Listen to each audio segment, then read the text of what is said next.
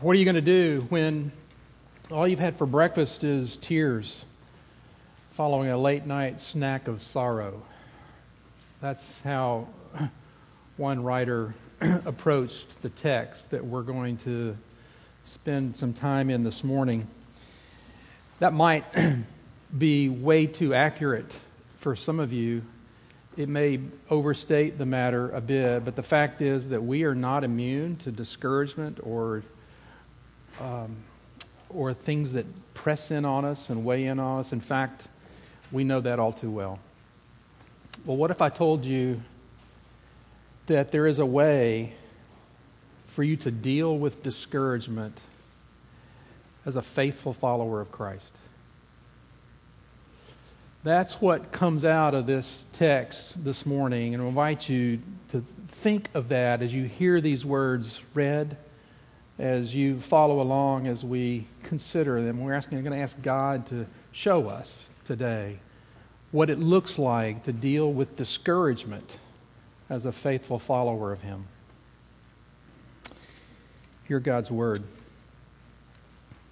As a deer pants for flowing streams, so pants my soul for you, O God. My soul thirsts for God, for the living God.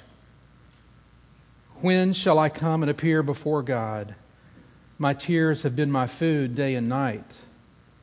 While they say to me all the day long, Where is your God?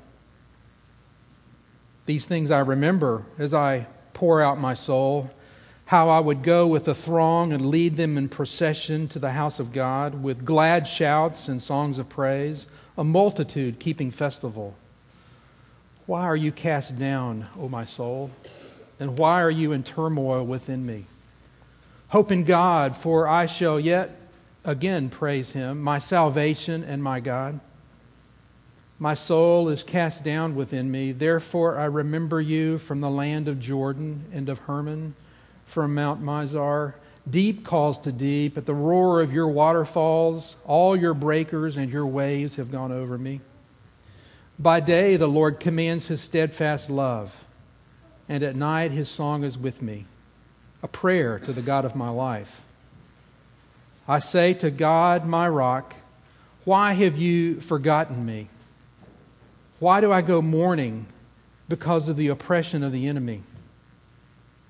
As with a deadly wound in my bones, my adversaries taunt me, while they say to me all the day long, Where is your God?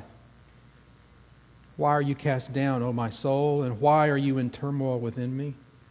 Hope in God, for I shall again praise him, my salvation and my God. Vindicate me, O God, and defend my cause against an ungodly people. From the deceitful and unjust man, deliver me. For you are the God in whom I take refuge. Why have you rejected me? Why do I go about mourning because of the oppression of the enemy? Send out your light and your truth. Let them lead me let them bring me to your holy hill and to your dwelling. Then I will go to the altar of God, to my God, my exceeding joy. And I will praise you with the lyre, O God, my God. Why are you cast down, O my soul? And why are you in turmoil within me? Hope in God, for I shall again praise him, my salvation and my God. The grass withers the flower fades, but the word of our God will stand forever. Someone uh, once said, We're in the series of Psalms, as you know, for the summer. Someone once said that Psalms kind of come at us like Hershey kisses, um, all nicely and tightly and uniquely and individually wrapped in this foil and that's how we uh, pick up a psalm and how we read it. We read it, and then we may pick up another one and unwrap it. There's a, there's a structure to this whole book of Psalms that we don't have time to explore today. That's a tease. They're not as random as we treat them. But you'll never make that mistake with these two Psalm 42 and 43. That's why it's refer to Psalm 42 and 43. Uh, it's, we don't know why they were separated at any one point, but it, you may have heard, even as we read today, a refrain that holds these two together in a unified whole. We know it's a song and we know it's to be sung. We know it's a prayer. That's what these Psalms are. Someone said once that the Psalms are written to awaken us. People like me who aren't sure what they're feeling at any one given moment. because they were written to us because we were made with emotions and feelings. And to enable us to express, God's people to express their emotional life. It's not instead of, it's in addition to the thoughts. John Piper said poetry and singing exist because God made us with emotions and thoughts. So we step into this, we sing these words, and, and we do so together. And one of the, what we find here is a couple of themes that, that make up this psalm. And the themes are these the themes are life crushing troubles and well aimed words.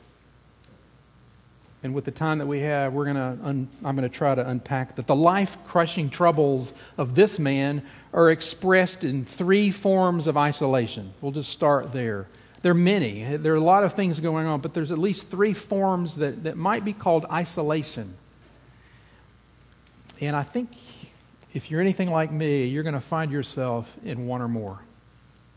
The first one is a, a spiritual isolation. That's how the psalm starts. If the psalm, if the psalm ended with verse 2, we would take that, like some of us may have, and put it on our wall and as a verse to orient our lives to spirituality, longing for God, praying for Him. But when you read this psalm, you see that that's a desperate cry. There's nothing, there, there's an agony to it. It's not just spiritual aspiration, there's an agony to this psalm coming right out of the box. It's a spiritual isolation in that God seems inaccessible. And my guess is you know what that feels like. There are parts of your story that I haven't heard, maybe some that I have, and some that you've told one another, some that you've never told anybody but some times and places where your, your posture is such that God just seems inaccessible. When a believer is depressed, that depression almost invariably results in a sense of spiritual desertion. Because we've known something of the smile of God, and yet that's not what we sense and taste and experience day after day. For some of us, the smile of God was so long ago, we've forgotten what it felt like. There's that spiritual isolation here, but it's important to recognize that he's expressing his feelings, which is something that we need to do. How we come at it, we don't pretend to be different than we are, but it's important to note and to remember that there's a huge difference, night and day, between feeling isolated feeling forsaken, and being forsaken. We'll come back to that. But there's a spiritual isolation. Look in verse 4, there's apparently a physical kind of isolation. He's separated. He's in a place, and the geographical terms in verse 4 are in the northern part of what was one nation at one time, one group of people, and now they're separated. There was this split, the division between north and southern kingdoms, you may remember and he's writing at this point seems that he's living and he's, he's positioned in the northern part. And it may be that after this occurred after the separation and he is no longer allowed to return home by the edict of the king. Either that or the babylonian captivity. But regardless of whatever it is he is separated. There's a physical isolation and you can tell from this that, that, that there is something that was true that is no longer true. Did you see that in verse 4? It sounds like he used to be one of the Levitical singers in the choir in, Jer- in Jerusalem, the temple. That's part of what it sounds like. I used to lead the throng to worship. That was the role of a Levitical singer. But whatever it is, whatever his circumstances is, he's homesick. And some of you know what it's like to be homesick. Maybe it's that you're physically separated from family right now. Uh, people that you love and know and care for are not nearby. And they're there and you're here, and that's hard. A spiritual isolation being feeling forsaken by God, a physical isolation being away from things and people that matter to homesickness. But there's a social isolation as well. You can tell from verse 3 that it's clear that he had no friends to confide in. In fact, the people around him were taunting him with words like that you've heard. So where is your God? Where is your God? I see your circumstances. Where is your God now? There's a, there's a social isolation that he doesn't have around him those friends, those brothers and sisters who will remind him of the truth. Instead, he's being taunted. Very lonely. That's a lonely place. It's lonely at the workplace, isn't it? when even if the words aren't spoken, the word the, the message is conveyed, or the school. So where is your God? Those are life crushing troubles. Those are real things. And that's one of the reasons I love the Bible, that it's so real. It's so straight. Uh, it's talking about things that we experience. And the symptoms that go with it, we recognize. This, this guy is restless. He's lacking the, the peace and the poise. He can't relax. He's, he's irritable or fretful. He's, he's overstretched emotionally. He feels lifeless. He feels like an emaciated deer. That's that picture from verse 1. An emaciated deer looking for water, and the watering holes, it's not found in the normal places. It's not there. There may be times, friends, when you've come through those doors and left, and, and the water wasn't there. not that it wasn't proclaimed or celebrated, but you know what it means and feels like to be isolated from God. Forsaken, homesick, lonely, we know about that. We know that all too well. There, there's something I don't want you to miss that I can't miss and let you miss as well. That it's possible. It is possible, and here's a, a case in point. For a Christian to be seeking to walk with God, to live in faithfulness with Him, and yet sense that God is distant and to be downcast in spirit. That's possible. And it may be your story to a room this size, you're there.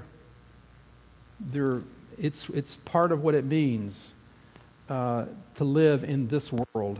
But what's remarkable about this passage, among others, is this passage illustrates that possibility, but it also shows that the problem is not sin in this case. There's no confession of sin.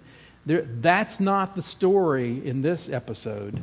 That might be the story. Read Psalm 32, Psalm 51. There are times where that's the issue, but it's not here. It's just God is. What's really crucial is to watch how the, um, the psalmist handles this. And we're about to get to the second part here. He, he in verse, verse 1 of of Psalm 43, he cries out for vindication. And my, the point I want you to think about there is that's very natural. it's very natural to, for, to, to want to be vindicated or to be justified or to things to be made right or for the unjust to go away or for the mocker to be silenced. That's very, very expected. And the, the fact is, you don't need a psalm to teach you to pray that way. but you know what? You know why you need a psalm like this? To see that that's not the only way you pray. In fact, I would might want to suggest that it is what he does, but it is not the main thing that he does. There's one verse there, but there's many more that we, we step into and we want to learn something from it. And this is where we find In the midst of life crushing troubles, his well aimed words. And I want to invite you with me. Think about your context, your story, your discouragements, and bring into those circumstances some well aimed words. And we're going to learn from him. Today, he's our teacher, the psalmist.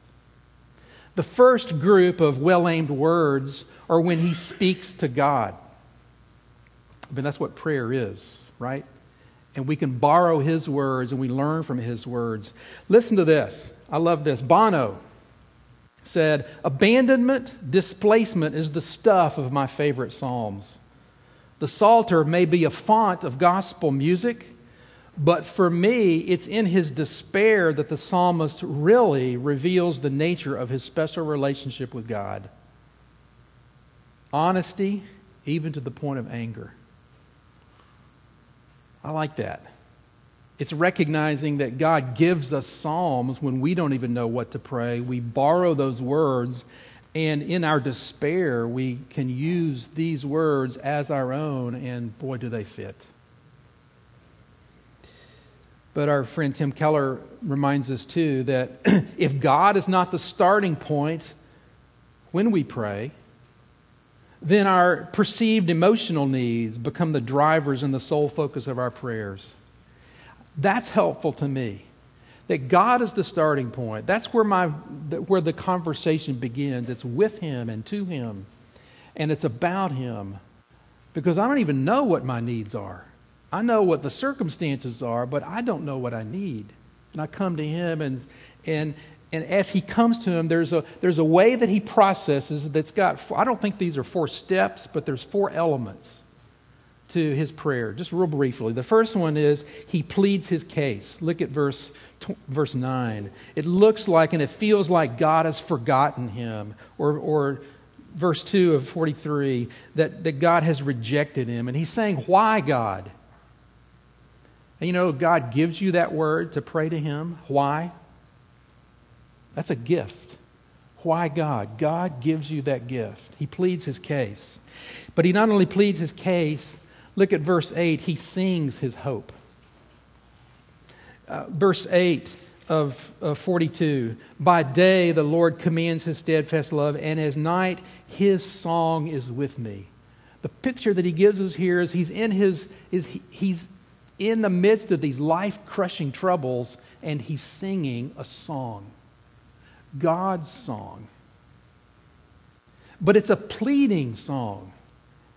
He's not there yet. He's borrowing words of covenant love, of steadfast love. And in the midst of his life crushing troubles, isolation, he's pleading in song the very same way I'm guessing most of you do every Sunday.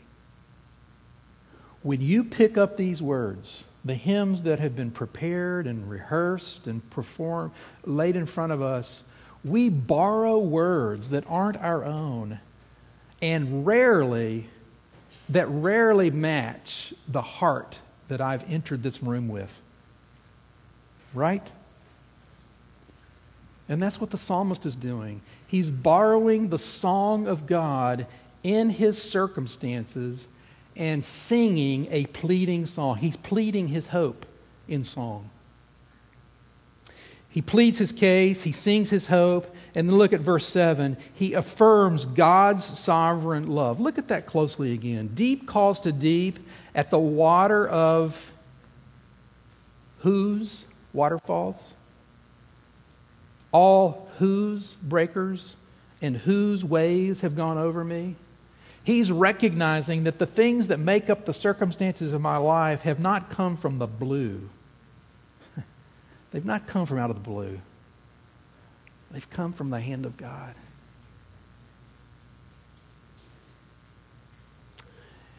You know, we could probably stop right there. To recognize that the things that make up our lives come to us after first passing through the fingers of a loving, sovereign God. Now, we don't understand that in all its fullness because there's so many life crushing troubles that are hard to square with what we have come to expect from a God who, on record, has pledged his love and died for us.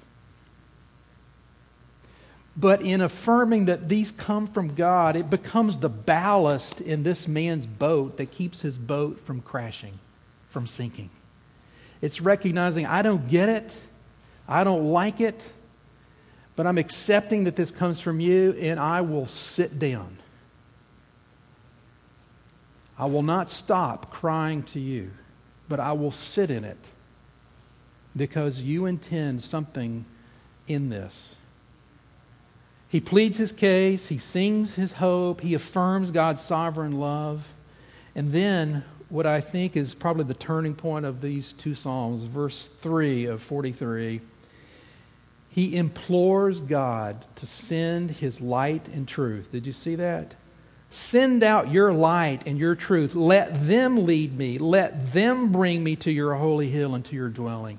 There's where his hope is found. It's in the light and truth that comes from the one who made him. And he knows that's what he needs. He knows that there's a sense in which he's sitting in the dark. And maybe that's why it's as confusing and as depressing and discouraging. Let your light come. Let your truth come. Psalm 119, 30. You can look at that later. Psalm 119, 30 reads, The unfolding of your word gives light it imparts understanding to the simple. Have you ever, have you ever watched a flower unfold? I mean, how long does it take? How long do you camp out to watch that flower unfold? Sometimes the unfolding of God's Word takes time, it takes patience, it takes a personal discipline to not sit and watch a flower unfold, but it is, but the picture is still the same. We, we ask God to bring His Word into our life, and we have to look and look and pray and pray and discuss and study and listen to Him. But the unfolding of God's Word gives light. And one of the things that does when that occurs is that you become, we become, less susceptible to life crushing discouragement. Some of you know that because you're older or have lived through. That doesn't mean the pain of what you lived through was any less. But on this side of that pain, you've got a story to tell of God's faithfulness and the unfolding of His sovereign covenant love. And what that means that the next time discouragement and despair comes along, the low is not as low.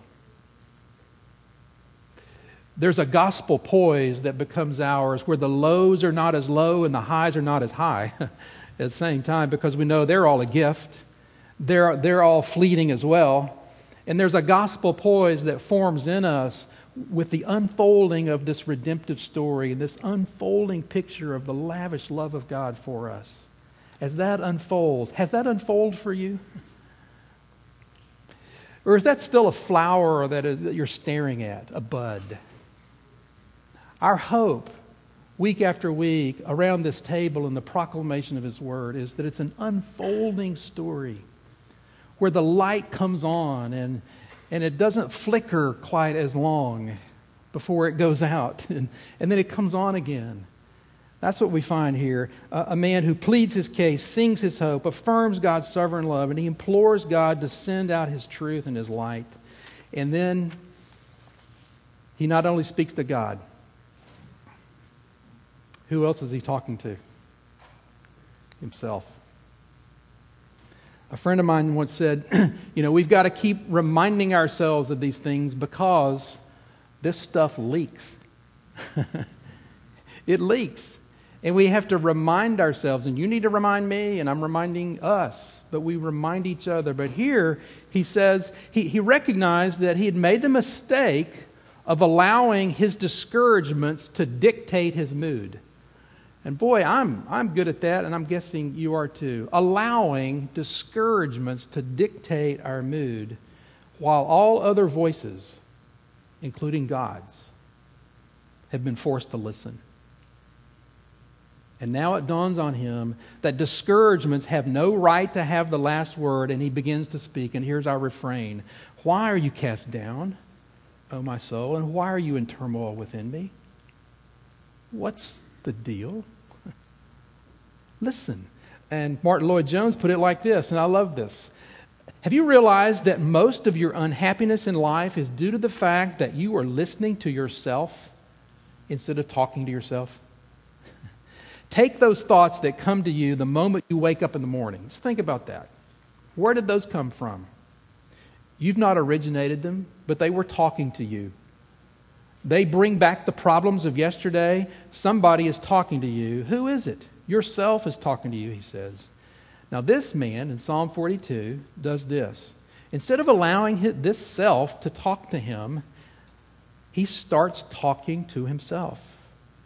Why? His soul had been depressing him, crushing him. So he stands up and says, Self, listen for a moment. I will speak to you. it's, it's a picture of the fact that these things leak, and it's recognizing that there is a truth around which our life is ordered that needs to be reordered. You know, that's really what happens every Sunday when I come here, and probably you. It's a reordering of our lives again around those things that are true and beautiful and lovely. And it doesn't take long for that to get haywire and out of joint and out of alignment. But it's this reordering that he's doing himself where he focuses his own thinking and he says, Soul, have you forgotten who God is?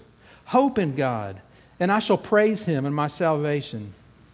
The, the, the three refrains look the same, but I have a hunch they sounded different. I have a hunch that by the time that we got to the third refrain, there may have been a shift. May it was, maybe it was a shift from a minor to a major key. But there is hope there in those very words. Can't you hear it? Why are you downcast, O my soul? what, what, what have you forgotten? Hope in God. There's where life is found. That's what begins to not, ex- not explain away your circumstances, but it gives you a poise to live in the midst of them. That the lows are never so low and the highs are never so high, but there is a, there's a poise that is mine that allows me to rest in difficulties and even hardships. The bottom line is that the takeaway from here is that there are many reasons to be discouraged, but there are better reasons to be encouraged. And we see two of them here. He sees the first one when he turns his soul gaze to the altar of God. Look at verse 3, 4 of, of 43.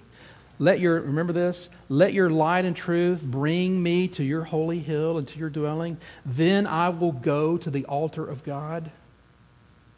He turns his gaze to the altar of God, and we've got a better picture than he did. You know, Jesus knew this psalm. He sang this psalm.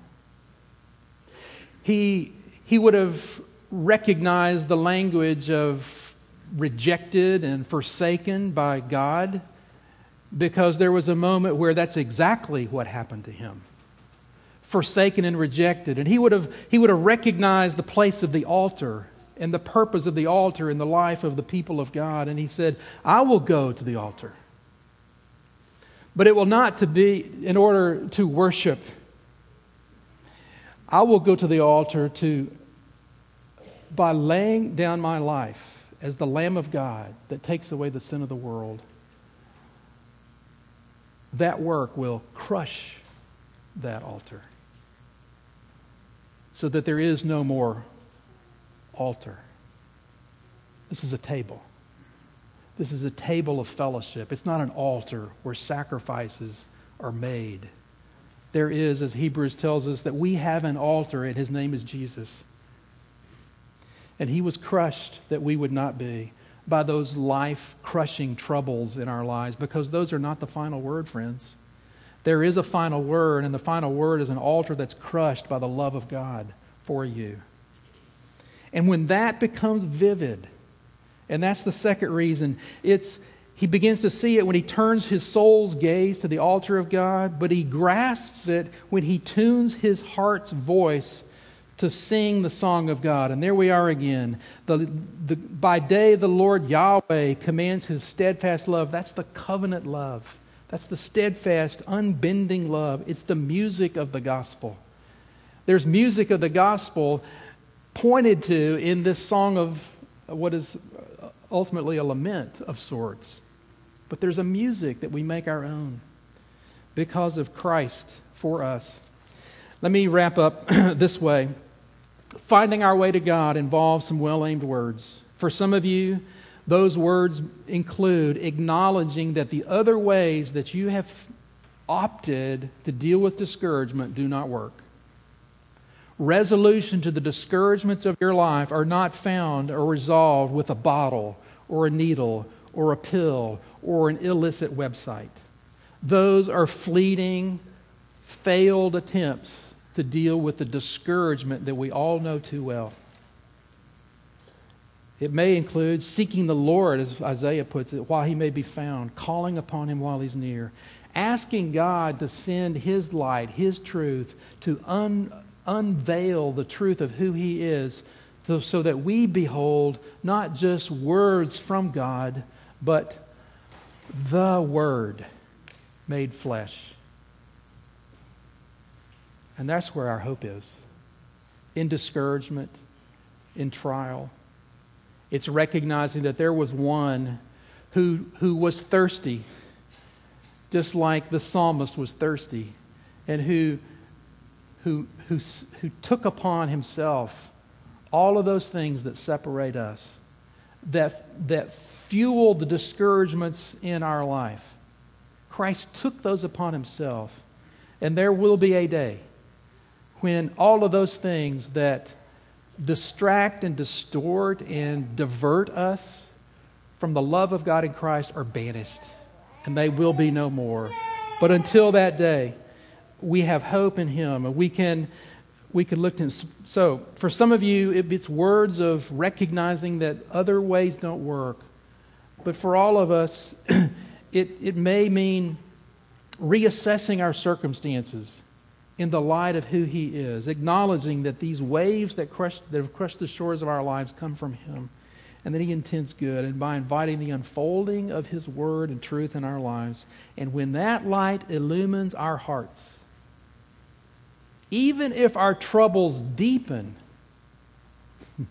instead of lessen, when God's beauty and glory floods the, the, the, the room of your life, you will then be able to embrace the one who embraces you and drink from that spring of water